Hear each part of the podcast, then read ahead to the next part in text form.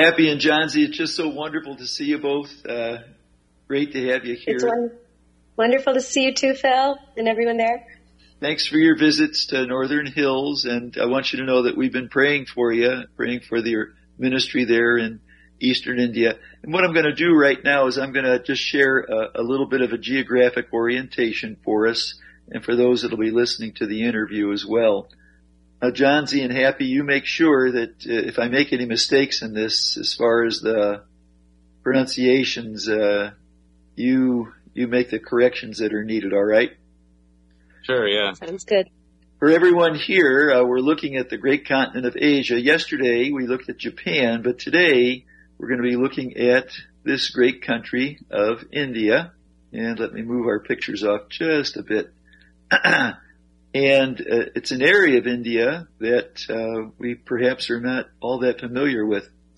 We have the great rhombus or triangle of India here, but uh, Happy and Johnsy. Oh, first of all, I want to make sure we acknowledge Kerala, uh, the home state of many of the folks here at the chapel.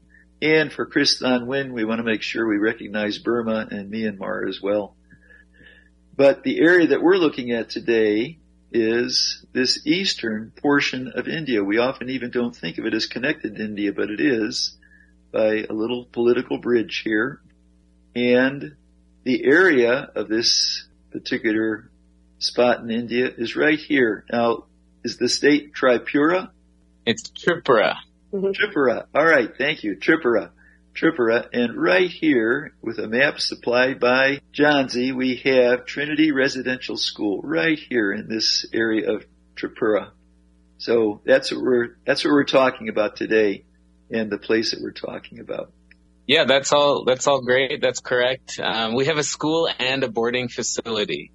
Uh, so the name of our boarding facility is Trinity Residential, and the name of our our new school name is Living Hope Academy. Very good. Thanks for giving us that information. The first question I had for you, we've we've followed uh, many of your notes and notices. We've posted your pictures. We've enjoyed seeing the children at the school so very much, and uh, the building program that you've uh, developed there at the school. So tell us tell us about uh, the situation as far as the uh, children that are at school and the residents that you have at uh, at the school as well. Sure. Um, I'll, I'll first talk about the school. Um, I think the children are so excited to have a proper school building. As of March last year, um, we opened the first floor and we had grades um, one to seven um, at the school at the new school building. Um, the kindergartens uh, were still at the top at the hostel with us, and um, this year we are completing the second floor, and so everybody will be together at the new school building um, starting in April. Um, but uh, so we have about 170 children that will be coming to school. Um, so that's a mix of children that live with us full time, as well as um, the day school kids that walk to school uh, from nearby villages. Um, regarding the hostel, um, which is what Indians call it, um, it's called the boarding facility for Americans. Um, but we have seen the most impact and the reach of the gospel at the hostel. And so uh, this year we just completed an academic year as of last a few days ago, and uh, we had 78 children living with us. And um, we had many professions of Christ um, this year. About, I think, seven or eight have accepted Jesus um, and uh, want to be baptized, uh, but for uh, reasons regarding just um, they're coming from Hindu animistic backgrounds, and their parents have asked them to wait till they're 18 um, uh, before they make that decision. But um, they have accepted Jesus and are excited to to worship the Lord. So um, we have seen such an impact because they live with us. We teach them the Bible every day. We get to do devotions with them. Uh, you know, just being on campus um, throughout the year has been um, a, a very has been very impactful for the children really wonderful. Just it's so marvelous to hear you talk about it, Happy, and to hear the news of children receiving the Lord Jesus. Now, in the hostel situation uh, as they're living there, are there adults that are living there with them as well besides yourselves? Yes, we have about uh, seven staff members, and um, three of them kind of take care of the kids. They stay in the, the kids' rooms, uh, and then the others help with cooking and cleaning and, and uh, upkeep in the facility. Um, starting in April, Phil, actually we have, we just started missions and there will be 93 moving in as of April. So it is going to be a full house. 93. Yes. That, that leads to the next question and that is you've had a building program, an expansion program there. Tell us about that, would you please? Yeah, sure. So, um, starting in uh, about the middle of 2020, we wanted to build a proper school building because before that, um, it was uh, in a very small building, and the school and the hostel were together. And so uh, we started the project to build um, the first floor of, of a new school building, which is around 7,000 square feet and it has um, I think seven or eight classrooms and a staff room and an office. And so that was completed last um, February March, and um, since then uh, we started the school year last year and, and used the first floor. And then since then, we've been uh, building the second floor out um, and uh, adding a few more classrooms. So the project is not fully done yet. Um, a portion of the second floor is going to be worked on uh, perhaps uh, later on this year. And then we have plans to do something with the, the floor above that, but we haven't um, finalized that yet. So those are that's been the main project for the last um, two three years, and uh, we're really happy. Like Happy said that um, you know the kids are excited to have a really nice school building, and uh, because it's in a very rural area, and so it's kind of sticks out because you don't see things like this uh, anywhere around our area. So the kids are really proud of it, and uh, even the teaching staff and and all of us. So we appreciate that. Um, so in addition to that, we're also making some plans, um, thinking about how we can expand the hostel. And um, uh, the first thing that we want to do is, is start a, a, place for uh, some of our hostel staff, and also for volunteers and visitors to be able to to stay for an extended period. Um, so we're kind of um, thinking about how to to to make that building. Um, and then as the years go out, maybe two or three years, we're planning to build a new uh, building for the hostel students and maybe for the boys because the boys and the girls are separate. So um, ever since we've been here, it's been kind of uh, you know one project after another, um, and so I think in the next few years that'll kind of continue like that. We're in a long season of building.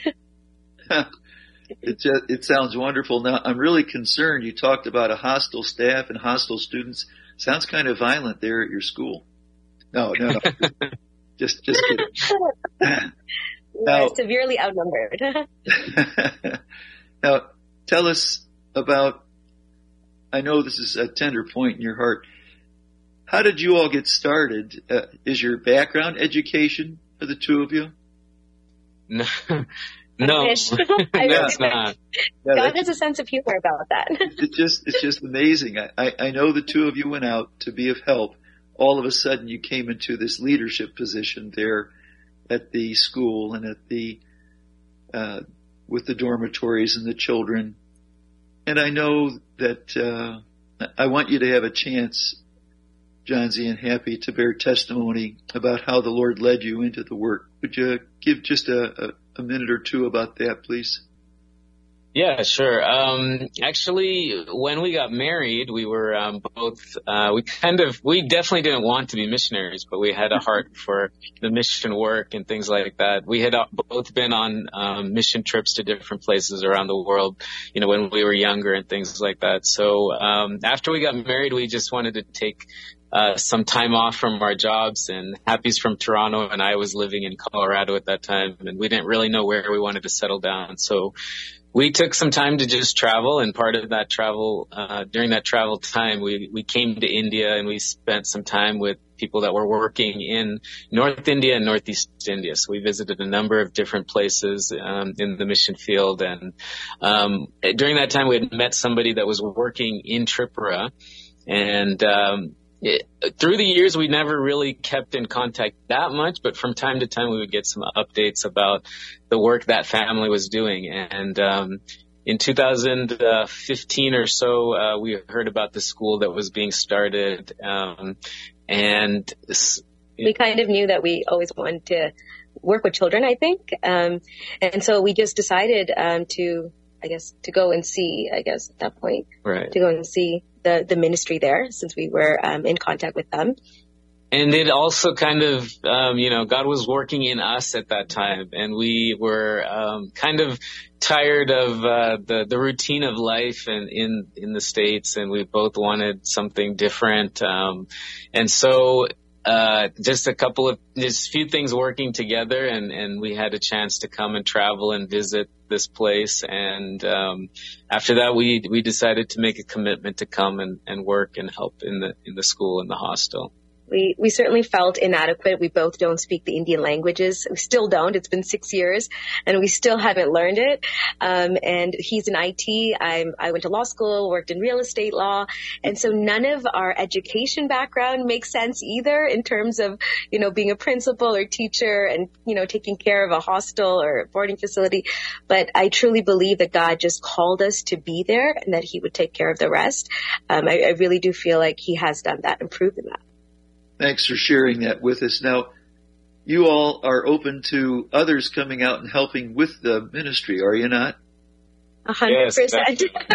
We are, as, as, I said, we have 93 living and we've got seven of us. Um, and most of the, the staff that live with us, they're not, um, educated enough to be able to tutor the kids or as they get older, you know, help them with their homework and stuff like that. So it's really a lot of burden is on us, the spiritual burden as well as um, education as well.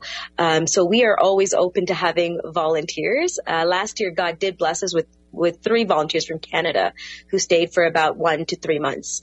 Um, so we are praying, always praying for that, for help.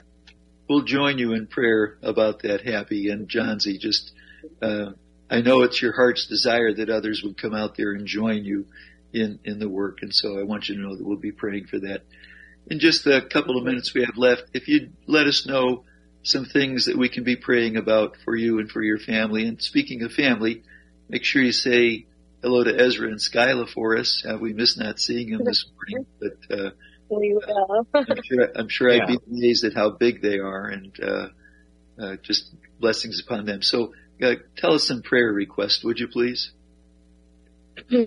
Well, um, definitely the topic we were just talking about, um, having uh, volunteers and the right people to come and, and partner with us in the ministry here. So that's uh, probably our our biggest um, uh, prayer request, um, like overall. Um, and then, you know, day to day, you know, we're, we're burdened with a lot of different things. And so managing and taking care of all of those things is, is, um, you know, it can be tiring, definitely, and, and a strain on us. So, um, and there's, like we said, you know, we don't know the language and things like that. So there's a lot of things that we have to kind of adapt to. Um, and, uh, just having the wisdom to make decisions about things. Um, yeah, in terms of even just, you know, we're not teachers. And so teaching our, training our teachers to be good teachers, that's also a big struggle for us. Um, and, um, just the, with the kids in hostel, and they range from age five to about 14 years that live with us and to constantly meet all of their emotional needs as well as the spiritual, as well as, you know, um, just, just their interactions with each other, then their, um, it's just a, a, wide variety of needs, and you feel like um, you can't give each child um, the con- the love that they you know deserve. I guess so. We feel pulled in so many directions, and we're often wearing so many hats. Um, so just a prayer for God to sustain us um, and um, keep us strengthened. You know and one one thing from a spiritual perspective, like Happy said, there's been kids that have shared their you know their testimonies with us and their interest in becoming uh, a believer. And um, even last year, we had a number of boys in the, in our oldest class accept Christ and get baptized. And so we really have this feeling and sense that we want to be more intentional about um, discipling them. Um, but uh, again, it, because of all of the different things that we have to take care of, we haven't um, put much emphasis on that. So this this new school year, we want to do that. We want to take time to be, um, you know, teaching and talking with the kids about uh, the Word of God and and um, so that they can understand it better. So um, prayer in terms of you know being ready for that, being equipped to do that. Yeah. We sure will be praying. Now, I want you to be assured after the video is finished, we'll have prayer for you here at our missionary weekend at the chapel. And we just love getting your posts and uh, on Wednesday evenings, on alternate Wednesday evenings, we emphasize missions and your pictures and your information. That's a part of our uh, prayer time there at the chapel. So please keep it coming. Oh, dear, dear Johnsy and Happy, I, I could just scoop you up and hug you both uh, if it weren't so far away. Yeah, just wonderful to see you. And you look so beautiful, so wonderful. Uh, the Lord has blessed you. Thanks Thank you so, so much. much. Thank you for the support. Yes, we appreciate it so much from everyone there. Um, we couldn't do it without all of you supporting us. Johnsy, you've lost your Texan accent. What a bummer. God bless you both. We'll be praying. Okay, take care. Thank you. All right, thank you. Bye. Bye bye. I would like to have uh, some time of prayer for Johnsy and Happy. Father, we do bring the Matthews family to you this evening. Thank you for the interview that Phil's been able to share. Thank you for them sharing from their heart and for specifically the needs that were mentioned, Lord, uh, and what Phil has mentioned in summary. We do pray for this young family, for Johnsy, for Happy, for Ezra and Skyla, and for all of the staff there at the school and the hostel. And uh, it seems like it, in, in, many ways it's grown very rapidly, and uh, they, uh,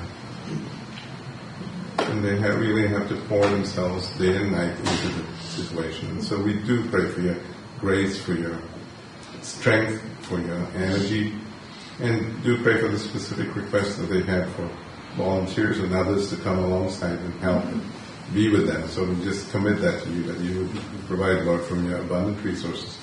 Would provide the needs that are there.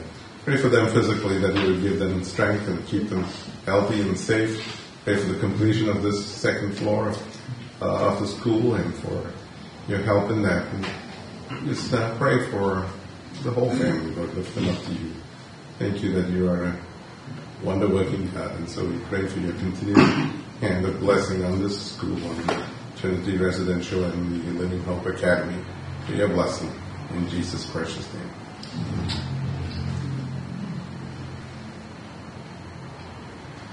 Father, we thank you for how you're working in different parts of this world. And we bring this dear couple to you, support and strengthen and encourage them. Oh Lord, keep them from burnout as they pour out their hearts and lives into these young children you are able to sustain, to lift up on eagle's wings. And Lord, we is cry specifically for all the students at the school. What a wonderful opportunity to reach them not only with education, but also with your word. You can use those students for the honor of your name in the years to come if Christ has not returned. Just pray for the many financial needs of this building work they're involved in and just for the impact in that area. May it just lift up on high the name of the Lord Jesus. We commit them to you in the precious name of our Saviour who is Lord of all. Amen. Father in heaven, as we continue to pray for this work there in that corner of India, we, we know that in other portions of India there's persecution mm-hmm. has been building and is becoming severe in some, some parts of that country. And, and uh, we know that our enemy would like nothing better than to see this infrastructure these programs developed and then just see them destroyed by political mm. means or, or other means. Just pray your protection on this work in, um, in a way even beyond the needs have already been articulated and spoken of in, the immediate campus area there. That you would preserve this work, just as you've done in other parts of the world. It just it's amazing how countries that are falling apart, your your ministry work that has developed and, and built just wonderful physical infrastructure has been preserved. It hasn't been wronged, hasn't been attacked, hasn't been stolen away. And it continues to uh, bless those around and be a, a, testimony to your power and your name. And we just pray that that would be true here with this new, relatively new school that has begun. And ask this in Jesus' name. Father, just the graciousness of Johnsy and Happy. They didn't mention a word of it. There is opposition where they are. They didn't mention a word about the weather events that they have had there in that area. Dear Lord, at times the uh, the place is just reduced to complete mud and flooding. And so, Lord, we just pray for Johnsy and Happy with the circumstantial situation that they have, but then the spiritual opposition that would be against them. Lord, we just commit them to you for your care. Ring them about, Lord with your angelic care and your angelic protection. Give them strength. Give them drive to keep on going. But then, Lord, I just pray for relief. Relief for them. Uh, we pray for the Indian community in particular, that hearts and minds would be moved to, uh, to join them. Just like the Marcys, Lord, the Marcys for years asked for uh, some to join them. And here, Lord, you've showered them with the blessing of two new couples to join them there in their work. I would pray that that would happen with the uh, with the Matthews, that they would have others come to join them and join them permanently. Those that have training to be able to train those that are there. Lord, we, we just, they have so many needs. You are able. You have power. You have all of the resources, Lord. So we bring uh, and Happy to you, their two dear children commit the work of that school. Uh, they're commencing their Lord's Day now, Father, and so we just pray a, a, wonderful Lord's Day for them there in that part of India. And we pray this in Jesus' name. Amen. Tim, we sure have enjoyed your ministry from last night. Look forward to tonight's ministry as well. God bless you, brother. If you haven't heard the expression we often say in the West, you have all the clocks in Africa we have all the time. Uh, but I'll try and keep to the Western system tonight and just thank you so much for being here and trust that the time we share together will be a blessing to every one of us because whatever the world says, this book is alive and our God is alive and He is working. And it doesn't matter what the opposition may be, He will build his church. And whatever satanic oppositional force may come up, it will not prevail. Dear child of God, you're not in the, in the minority. One person in God is a majority. When you're on God's side, the battle's already won. I have to admit I was torn tonight because I've really been enjoying Philippians and I was torn to carry on. Just in brief last night, how'd you get over Philippians 2? The one who made all things, he made himself of no reputation. And why did he do that? He did that for individuals like you and me. Yes, God so loved the world, Christ loved the church, but it's the Son of God who loved me and gave himself for me. And chapter three is so powerful coming out of this attitude, the mind of Christ. Paul says, there's nothing else I want in life, just one thing, that I may know him. And I trust that's our heart and desire because I was just wanting to share with Jeremiah 9, but I think God has a different message for tonight where so many in our world today, they boast in their riches, in their power, in their wealth. That's the Western world right here in 2023. And God says, don't boast in anything of that. Boast in one thing alone, that you truly know me. You see, the gray hairs tell a story and life is short. And one day before that God who made himself nothing for you and I, of no reputation, we will stand accountable to him. for the 10 years, the 20 years, the 40 years of life that He gave us. And I feel a burden tonight to go back to the start of mission. And I want to read with you in Matthew 28. And then, God willing, we'll get briefly into the book of Acts if time allows. So, Matthew chapter 28, can I just quickly set the scene?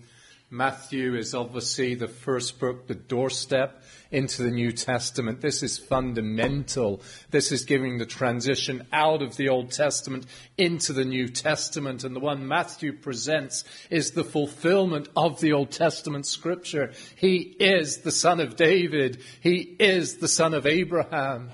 This is the one who's the ultimate sacrifice, who's the king of all kings. And yet he's the one, Emmanuel, who makes himself of no reputation. And we heard the verse earlier. He didn't come to be served. He came to serve and to give his life as a ransom for many. Enjoy the Gospel of Matthew. He has absolute authority right in the desert where Satan hits him at his lowest point 40 days and 40 nights without eating, fasting, and he conquers and he alone can say, depart from me, Satan. This is Emmanuel. He has authority. We've heard already. He has authority on the mountain. They were amazed at his teaching. He taught them as having authority, not like the scribes get on the mountain and listen to the teaching of Christ. It will transform our lives. That's what we need. And I can't take you through the whole of the gospel. His authority to teach, to heal over all creation, over the religious leaders, to build his church, to do so many things. And then finally at the cross, it is finished. He has absolute authority. And when we step into chapter 28, what is man's greatest enemy? It's death. And through Christ, O oh death, where is your sting? O oh grave, where is your victory? Matthew 28, it's the first day of the week. It's a new beginning. It's a new era because Christ has come to fulfill everything of the Old Testament order and the tomb is empty. If you want to say amen, you can say amen at that one. He has conquered death. And now that risen, exalted, glorified Christ, he has an appointment. And perhaps he has an appointment with someone here tonight. Matthew 28 verse 16. Then the eleven disciples said, one is missing. I won't go into that story, you know about it. God wants reality he met with the eleven. Then the eleven disciples went away into Galilee, the place where many of them were called from. That's interesting. I won't develop that. It's the place of their calling becomes the place of their commission. You see, God is interested in who you are, where you've come from, and He can transform you into whatever He desires. It's not reliant upon who you are or where you are from. God isn't interested so much in that. He's about molding you into something far greater, far better. All of us come from a rough background, but we have an incredible future because he entered into our rough background. He made himself of no reputation to make you and I something for his name for all eternity. Now he meets upon the mountain the mountain which Jesus had appointed for them. This just wasn't just a chance place, a random mountain. Christ specifically said to these ladies at the empty tomb, tell my disciples, you will find me in Galilee on the mountain. You see, Christ doesn't hide himself. He makes himself available for you and me, and he gives us the place of the appointment. But it's down to you and me if we're willing to climb the mountain to meet Him. He's there. And if there's a need in our lives as believers today, it's to get out of the dirt and the filth and the clingings of this world, to get on the mountain and to get the right perspective upon life. Because I trust you've been there. I know in my work years ago, I'd love just to stop sometimes coming back from Northern England and stop by this beautiful hillside or mountain and you get out of that and you just feel all the stress of work just roll away and you just feel a little bit closer to the Lord. I don't know about you, but that's, that's what it does for me. And you can just pour out your heart to Him and lift up your heart in praise and worship to Him. Dear child of God, we're in a valley here in this world. It's broken, it's dark, it's painful, it's suffering, it's everything. But Christ has a mountain for you and me to set our affections on things above and just to breathe the air of heaven he says, The place I want for you is to meet you on the mountain. Now, can I start right there this evening? Before there will ever be a commission or a mission, there must be a mountain experience. Before God can ever do anything with someone like Abraham, it has to be the God of glory who appeared to our father Abraham. Abraham, why would you ever leave your home, your country? Sorry, you don't know where you're going? That's madness. He says, no, no, no, no. Let me put things in the right perspective. Human wisdom and logic is madness. The God of glory has appeared to me. And that's why I'm going there. Oh, dear child of God, this world turns everything inside out, upside down. We need a right perception of who God is and of His glory. There's going to be nothing achieved for Him in my feeble mortal life until I come to know the God of glory and see something of the glory of God.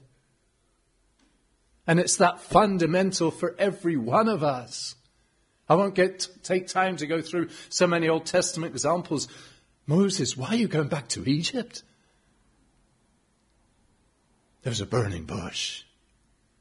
And there was a God who says, I have heard, I have seen, I've come down to deliver, and I'm going to send you back there. No, no, no, Lord, not me. Uh-uh. I will be your mouthpiece. You go. We mentioned Paul. Probably one of the biggest anti-Christian people in the whole of time persecuting the church. And suddenly they're saying, Who is this man? He's preaching in the name of Jesus. He had a mountain experience right there on the Damascus Road, and he saw the glory of God. Don't limit the power of God today. We can't put him in a box. Yes, this world is blind. I'm sorry, I'm going to 2 Corinthians 4. The God of this world has blinded the minds of those who do not believe so that the light of the knowledge of the glory of God won't shine into their hearts. But it's the God who shone on creation's morning is shining his light today and he can still do it to people here in Cincinnati and he gives us the light of the knowledge of the glory of God in the face of Jesus Christ. But how can I share him with others if I haven't seen him on the mountain for myself? Can I just throw this one in very quickly? You see, Job was going through so many troubles and trials and questions, and we all have questions in life. If only I could ask God this, if only I could meet with Him and question Him on this, this, and this. And suddenly God says chapter 38, okay, Job, I'm here. Who is this questioning me without knowledge? Were you there when I did this, this, and this? You see, suddenly his perception changed because he met face to face with God. And the book finishes, he says, I repent in dust and ashes. I am nothing. I heard about you, but now I've seen you. And suddenly that changes life when we see him and know him for who he is. And these disciples, you don't need me to tell you, history tells us 11 of the 12 were martyred. How are they going to get through that? How are they going to say in chapter 5 at the end, verse 41, rejoicing because they were suffering for the name, counted worthy to suffer for the name of Christ. They saw him on the mountain. And they said, He is worthy of everything. There must be a mountain experience. And when they came face to face with him upon the mountain, what was the second point? You see, verse 17 tells us this. When they saw him, they worshipped him. By the way, I believe Sunday morning's a mountain experience. I won't go into that. When we come to rem- together to remember our Savior and Lord for one purpose, to see him and to worship him. But you see, when you come face to face with the Lord Jesus, there is only one response he's looking for. It's not my so-called wisdom and ability or wealth or knowledge or whatever is. He wants my heart of total devotion to him for who he is. And dear child of God, worship is the heart's response to this incredible God in His greatness and glory, or at times in His actions in our lives, and you just bow, you don't even say anything with your lips. You're humble before Him, and you offer your heart of praise and adoration for who He is. Now you may say to me, but these disciples know Him. Worship, by the way, is one of the facets of Matthew's gospel. He's worshipped in all different spheres. But you see, there's something in Christ that we can never fully sound the depth of. And he's greater and he's higher and he's more glorious. And the more you come to know him, and by the way, for all eternity, his servants shall worshipfully serve him, Revelation 22, and they shall see his face. I trust you enjoy worship because that's your eternal portion. You see, it's not what I have so called to give to God he's interested in. It's not about me or who I am or what I can do. He wants my heart of total devotion to him. And you see, worship becomes the very heart of mission. When you realize the greatness of the God who in some incredible way has taken you or I as nothings in this world to see Him at work in our world. Isn't it interesting, the man who was born blind in John chapter 9? Yes, he received his physical sight, but at the end of the chapter, he receives his spiritual sight. What is the first thing he did? He bowed in worship. And so often I thought in my youth, well, I think I can work for God. I've got something to offer for God. We have nothing to offer God. In fact, can I just remind you of this? He doesn't need us. We are nothing. It's incredible by His grace He chooses to use us. Sometimes I think it's just to snub Satan in the face who trashed us, who tied us in His kingdom. And Christ says, look, the person you trash completely, see who they are by my grace. They are my workmanship, my masterpiece, and what I'm doing in that person's life. It's grace supreme. But when these disciples saw Him, afresh from the depths of their hearts. You imagine this is the one they thought they would never see again. He, they saw him crucified upon a cross, but now they not only hear he's alive, they see he's alive. Oh dear child of God, what message can compare with the Christian message that has touched your heart and soul? Everybody's telling us about this psychology or this religion, but all their prophets are dead. We serve a living, glorious, victorious Savior who says, Oh, death, where is your sting? He says, by the way, I'm the first and the last. I'm the one who willingly became dead, but I am alive forevermore, and I have the keys of hell and of death. We have the greatest of messages to present to a dying, lost world. Death has died. Christ is risen and in the power of the resurrected Christ as they worship Him, that then leads them into the actual fact and act of mission. And based upon that, verse number 18, I'm not going to touch some doubted. I trust we've got no doubters here tonight. If you're doubting, please, dear friend, get on the mountain. Don't get it secondhand. Get it yourself from Christ as to who He is. But verse 18, based upon those realities, Jesus came and spoke to them, saying, You see, this has been preparation in their lives. It's been building up to this all the way through. And now, in his triumphant resurrecting power, he comes and speaks to them and says, All power, all authority has given unto me, is given unto me in heaven and on earth. Who could doubt that statement? Who could question that statement? Even the Jewish leaders believed the tomb was empty and tried to make up a fake story to cover it. He's alive. You ask me how I know he lives? He lives within my heart. And the dying world needs to see a living Christ in you and in me because it's something they don't know how to deal with. He's alive. And he says, all authority, all power is given to me in heaven and on earth. Can I just remind you very quickly of a well known Old Testament story found in 1 Samuel 17 David and Goliath. Here are these two armies facing each other across the valley of Elah. And here they are the army of Israel trembling in their boots. Who's fit to go and fight Goliath, this warrior who taunts them day after day after day?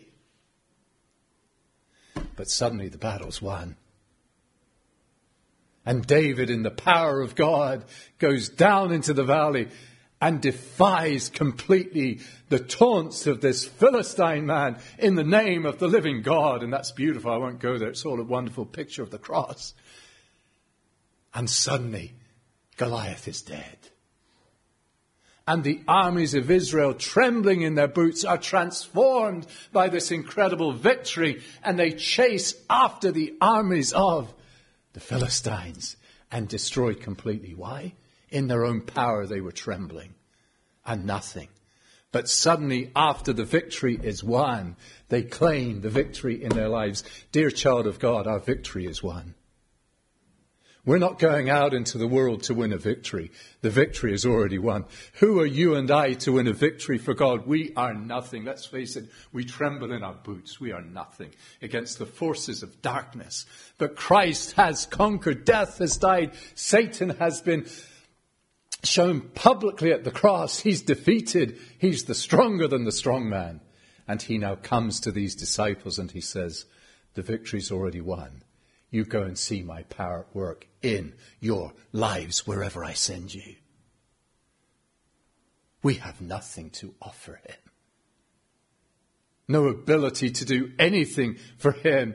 The whole basis of the Christian mission is seeing the power of Christ at work in this dying world. And why would he even call you and I Please, I'm not trying to tell you to go to India or Africa or wherever. Wherever God wants you to go, you go there. It may be right here in Cincinnati, but wherever you are, you have the ability to see this transforming, resurrected, triumphant power of Christ right at work in your life where you are. Because it's not about you and it's not about me. It's about Jesus Christ who shall gain the glory and the victory.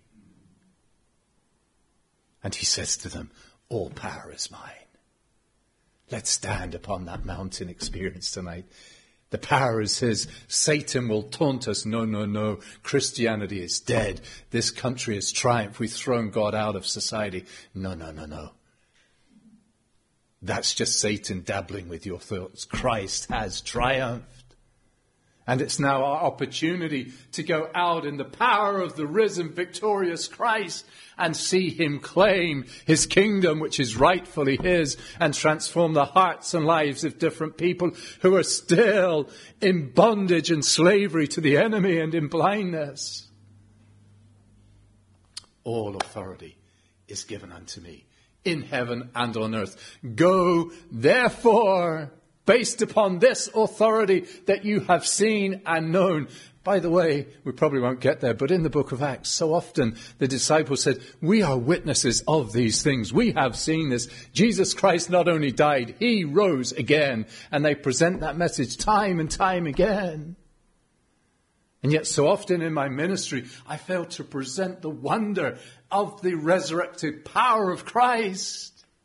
He's alive. Now, isn't it interesting when he sends the disciples?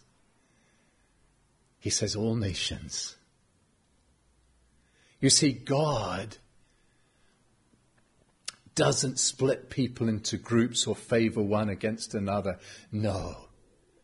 This risen, glorified Christ in all his power is concerned for the whole world. He wants all men to be saved and to come to the knowledge of the truth.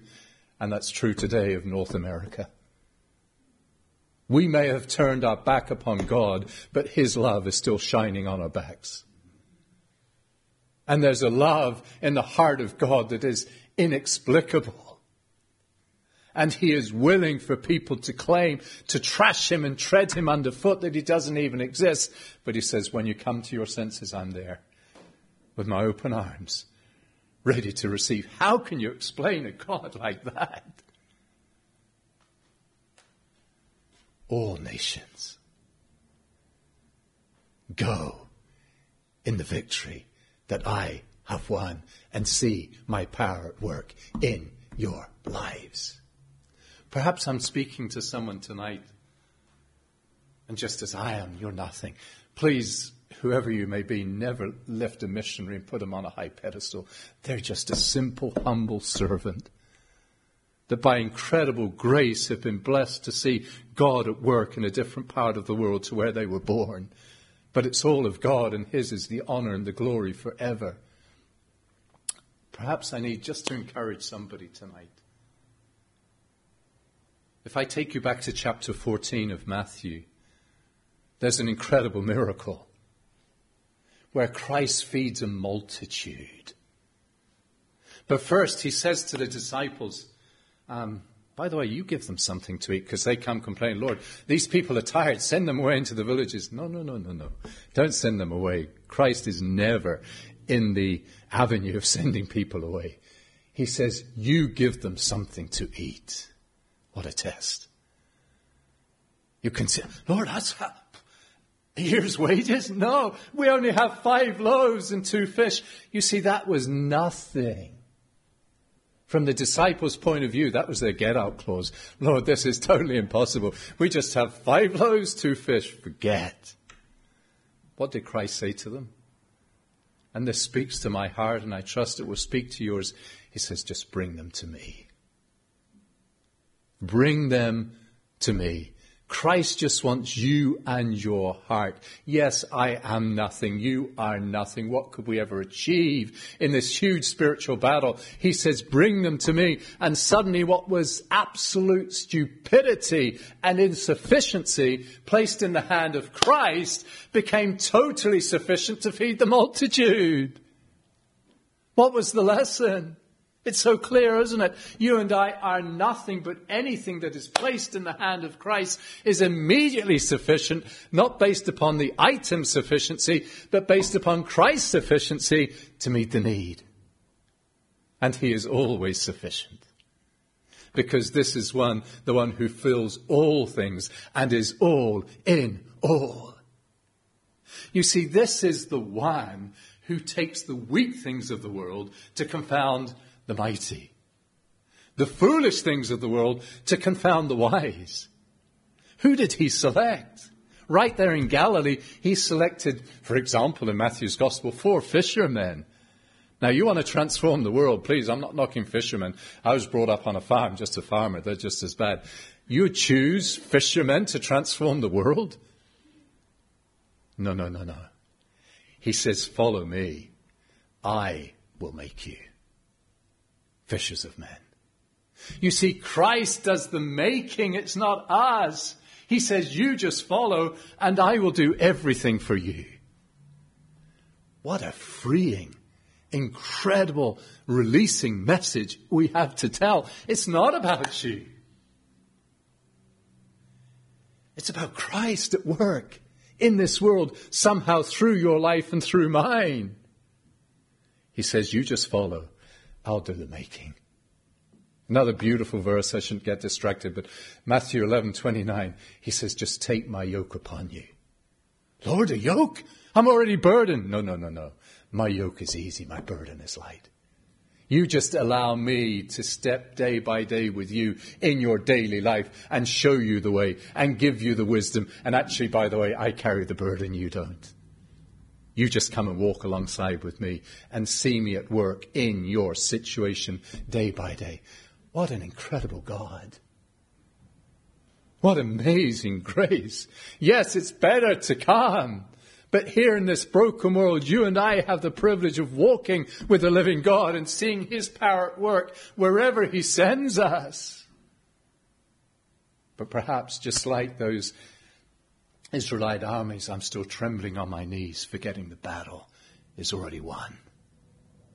Dear child of God, we've not received the spirit of fear, 2 Timothy 1 7, but of power, of love, and of sound mind. Wow. But then you see, the whole mission is not just meeting with Him on a mountain and worshipping Him and being sent by Him where He wants us to go. There is this incredible assurance in the mission. Because I'm going to miss out the, the three I, well, let me just cover very quickly. He says specifically in this mission, you can't touch scripture and I'll just mention a few things here. He says, make disciples. Baptize them and teach them. Now let's be very frank today. We have a huge problem with making disciples. It's great to see people baptized and it's great to teach. But one of the questions that really troubles my heart when I stand before the judgment seat is number one, how many disciples did you allow me to make through your life? Because that's number one of the commission. Teaching, we love it, and I'm not belittling teaching. It's so, so important. But who do you teach? You have to teach disciples. And to be able to teach, there must be disciples first. And let me be very vulnerable here tonight. How do you make disciples in the West? That's my big, big question at the moment. They just come to you in Africa. Here, how do you fish? By the way, don't be surprised. No fish ever wants to get caught. You've got to be committed with that rod. And it takes commitment. But he says, there's the pattern. Make disciples. And by the way, it's not in our ability. They did not make one disciple in their own ability, as we're about to see in the book of Acts. This was a work of God. But can I just jump quickly to the fourth point here? He says at the end of this all, in verse number 20, he says this, Lo, I am with you always, even to the end of the age. Meeting with Christ on the mountain, worshipping Him, confident His power and ability. He says, by the way, blessing upon blessing, wherever you go, I'm with you every step of the way. I will never leave you. I will never forsake you. Apologies, there will be issues in missions. People will let you down. You'll feel forsaken. You'll go through the valley. You'll have struggles and problems. But there's one guarantee. If Christ has sent you there, He will never leave you. And He will always accomplish His purpose because He cannot fail. He is God. He says, I will build my church. I am with you always. Doesn't that fit beautifully with the Gospel of Matthew? How does chapter 1 start? He's Emmanuel. He's God with us. And right at the end of the Gospel, he says, Yes, I'm still Emmanuel. I will never leave you. We have God with us and for us and in us. And he says, by the way, nothing can ever separate us from the love of God, which is in Christ Jesus our Lord. Hebrews 13:5 says, I will never leave you. I will never forsake you. And by the way, don't try and say never as a human being because you'll fall flat on your face. But only God can say never. And he always stands true to his promise. Now please, just quickly, let's come to the book of Acts stop and think how this felt for these disciples. Yes, they're on the mountain. Lord, all nations. We're just Galilean fishermen. We're untaught, unschooled people, whatever their background may be. How do we ever touch all nations? This is a huge barrier. How do they travel? How do they speak the language? How does all of this happen? Well, dear child of God, in summary, very quickly, whenever God sends, He always provides the ability.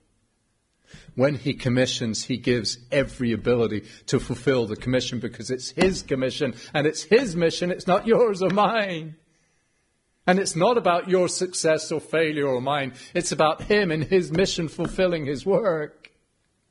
And by the way, we're all indispensable just in case you get the wrong idea. He doesn't need any one of us and he can work probably far better without us. But sometimes he allows to work in us so that we will see his hand at work in the world.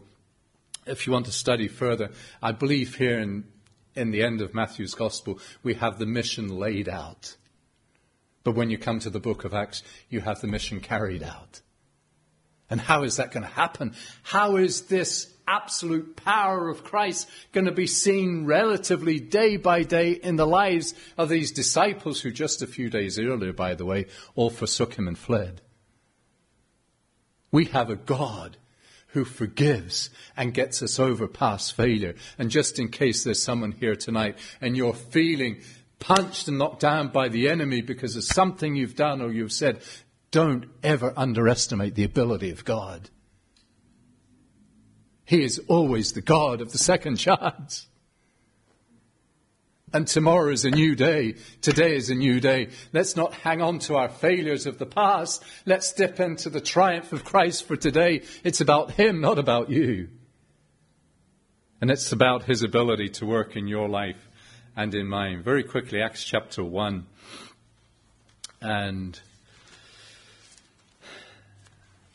I wanted to jump to verse 8. Can I just share quickly verse number 1? Acts 1 and verse 1 says this The former account I made, O Theophilus, the Gospel of Luke, of all that Jesus began both to do and to teach. I can't pass over that one. You see, so many of us, we want to get up and teach. But one of our biggest issues in Christianity is we're hypocrites. And story, I'm sorry to put it that blunt. But I know my heart. And sometimes we we shoot ourselves in the back. We present an incredible message, but we don't live it. And when you meet some of the people who are most bitter about Christianity, it's they've been stumbled by a so-called Christian who did not live out Christ. But here is the ultimate example. It's all that Jesus firstly began to do and to teach. Thanks, Steve. He presented Matthew 5 based upon all that he was doing at the end of Matthew 4. He sat down and taught them and they listened because they saw his outworking his love in their daily lives and it was irresistible. And when Christ somehow shows his love and greatness in your life, people are then willing to listen. But if they don't see Christ in my life, don't expect them to listen to me. They have to see it first before they're willing to listen. Verse number eight. But you shall receive power. What an assurance. He's met on the mountain and said, all power is given unto me. Go in all, all the world and make disciples. Lord, how? You shall receive power. I don't only have all power, but that power is going to become in you and fill you and work through you. Can I just underline again? When God sends, He always provides the ability. You've just heard a story about two young people in the north of India. None of them qualified. And if I really want to humble you, why was I in education? I'm not a teacher. Why did I get involved in a mission hospital? I'm not a medical person. But when God sends a person, He will give if we're willing to be molded. By the way, He's the potter, we're just the clay. And if we're willing to be molded of Him, He can make something out of your life and mine that will stand for His honor and praise for all eternity. Because He says, you shall receive power. It's not in and of ourselves. You shall receive power. When? When the Holy Spirit has come upon you. And without taking tons of time, Acts chapter 2 is a watershed.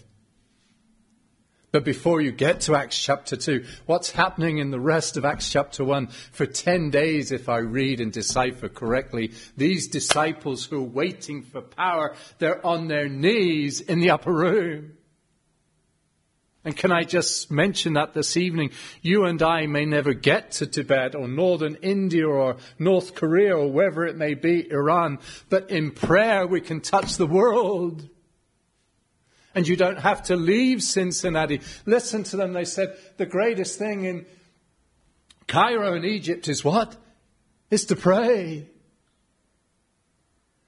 And God wants to use every one of us not just to witness, but first to pray. So the church proceeds on its knees. And when I read that section again recently, it hit me so forcefully because 10 days they're praying. And really, if you read chapter 2, Peter's preaching for how long? 10 minutes. And how many times have I tried to preach for 10 days and pray for 10 minutes? You see, we've got it all back to front. It's the power, he says, all power is given unto me, and you will receive power. And there's power that comes through prayer. And by the way, I'm not here to criticize our government in America or whoever. I'm told to pray for them. 1 Timothy 2:1, pray for all men, for kings who are in authority, I'm glad I'm not President Biden or whoever else it is. They're one day accountable to God and they're facing huge things that are far greater than any human being in this world. We need to pray for them. And to pray for this whole world that's in the lap of the wicked one. And when you pray, the Holy Spirit came. God's power was evident. And suddenly Peter stands up before these whole crowd of people and presents the message of the gospel filled in the power of the Spirit. People are convicted by the power of the Spirit and they are converted in the power of the Spirit and suddenly 3,000 people are added that day, right in Jerusalem where Jesus Christ was set at naught and crucified. 50 days later there's a miracle and the church forms. You shall receive power. They saw it for themselves. I won't go into the details a miracle. Not only filled with the Holy Spirit, but suddenly speaking right in people's languages and dialects, the wonders, the greatness of God. The impossible became possible because nothing is impossible with God. And suddenly the gospel is communicated in the language of the people. And I won't go down there, but that is so, so important in the heart language of the people so you know what they're thinking, you know the challenges they're facing, and you can answer in their own heart language. And God made it happen. I'd love to know the gift of tongues was still here today, but it, it doesn't seem to be. But suddenly, the commission is fulfilled. He says, make disciples. Did they make the disciples? No. They were just used of God to present the message, and God made the disciples. They baptized? Yes. Those who gladly received his word with great joy were baptized and they taught. And the teaching formed the fellowship, which was seen in the breaking of bread, that was protected by prayer. And suddenly the church is being built. Dear child of God, that seemed impossible almost 2,000 years ago. And you and I may be thinking that's impossible today in the Western world. Can I just remind you, nothing is impossible with God. He is still the same. He does not change. And He's still willing to meet with you and I on the mountain. Following our worship of Him, He says, all authority and power is given unto me, even in 2023, and I am still with you always, even to the end of the age. God bless you. Thank you.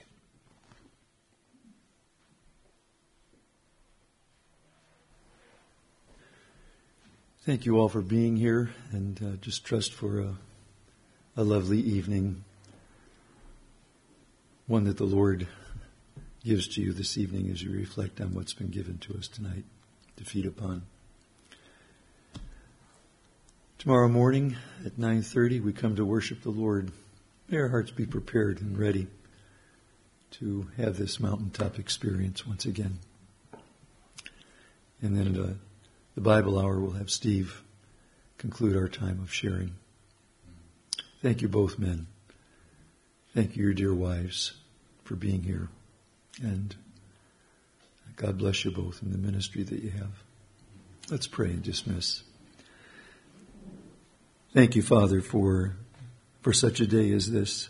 Thank you for giving us such wonderful information. But beyond that, uh, motivation. And we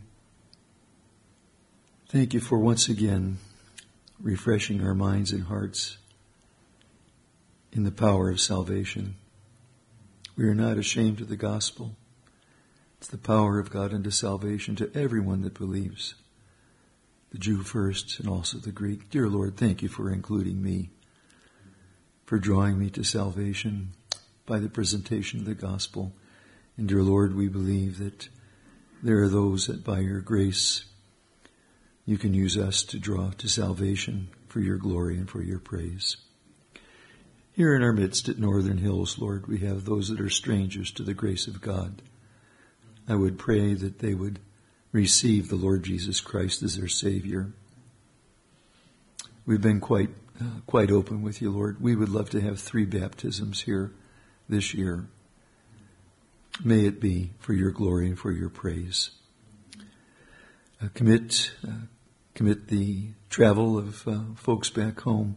Thank you for the ministry of uh, the folks that did the meal tonight and look forward to our time of worship and praise and fellowship tomorrow. And we pray these things in Jesus' name. Amen.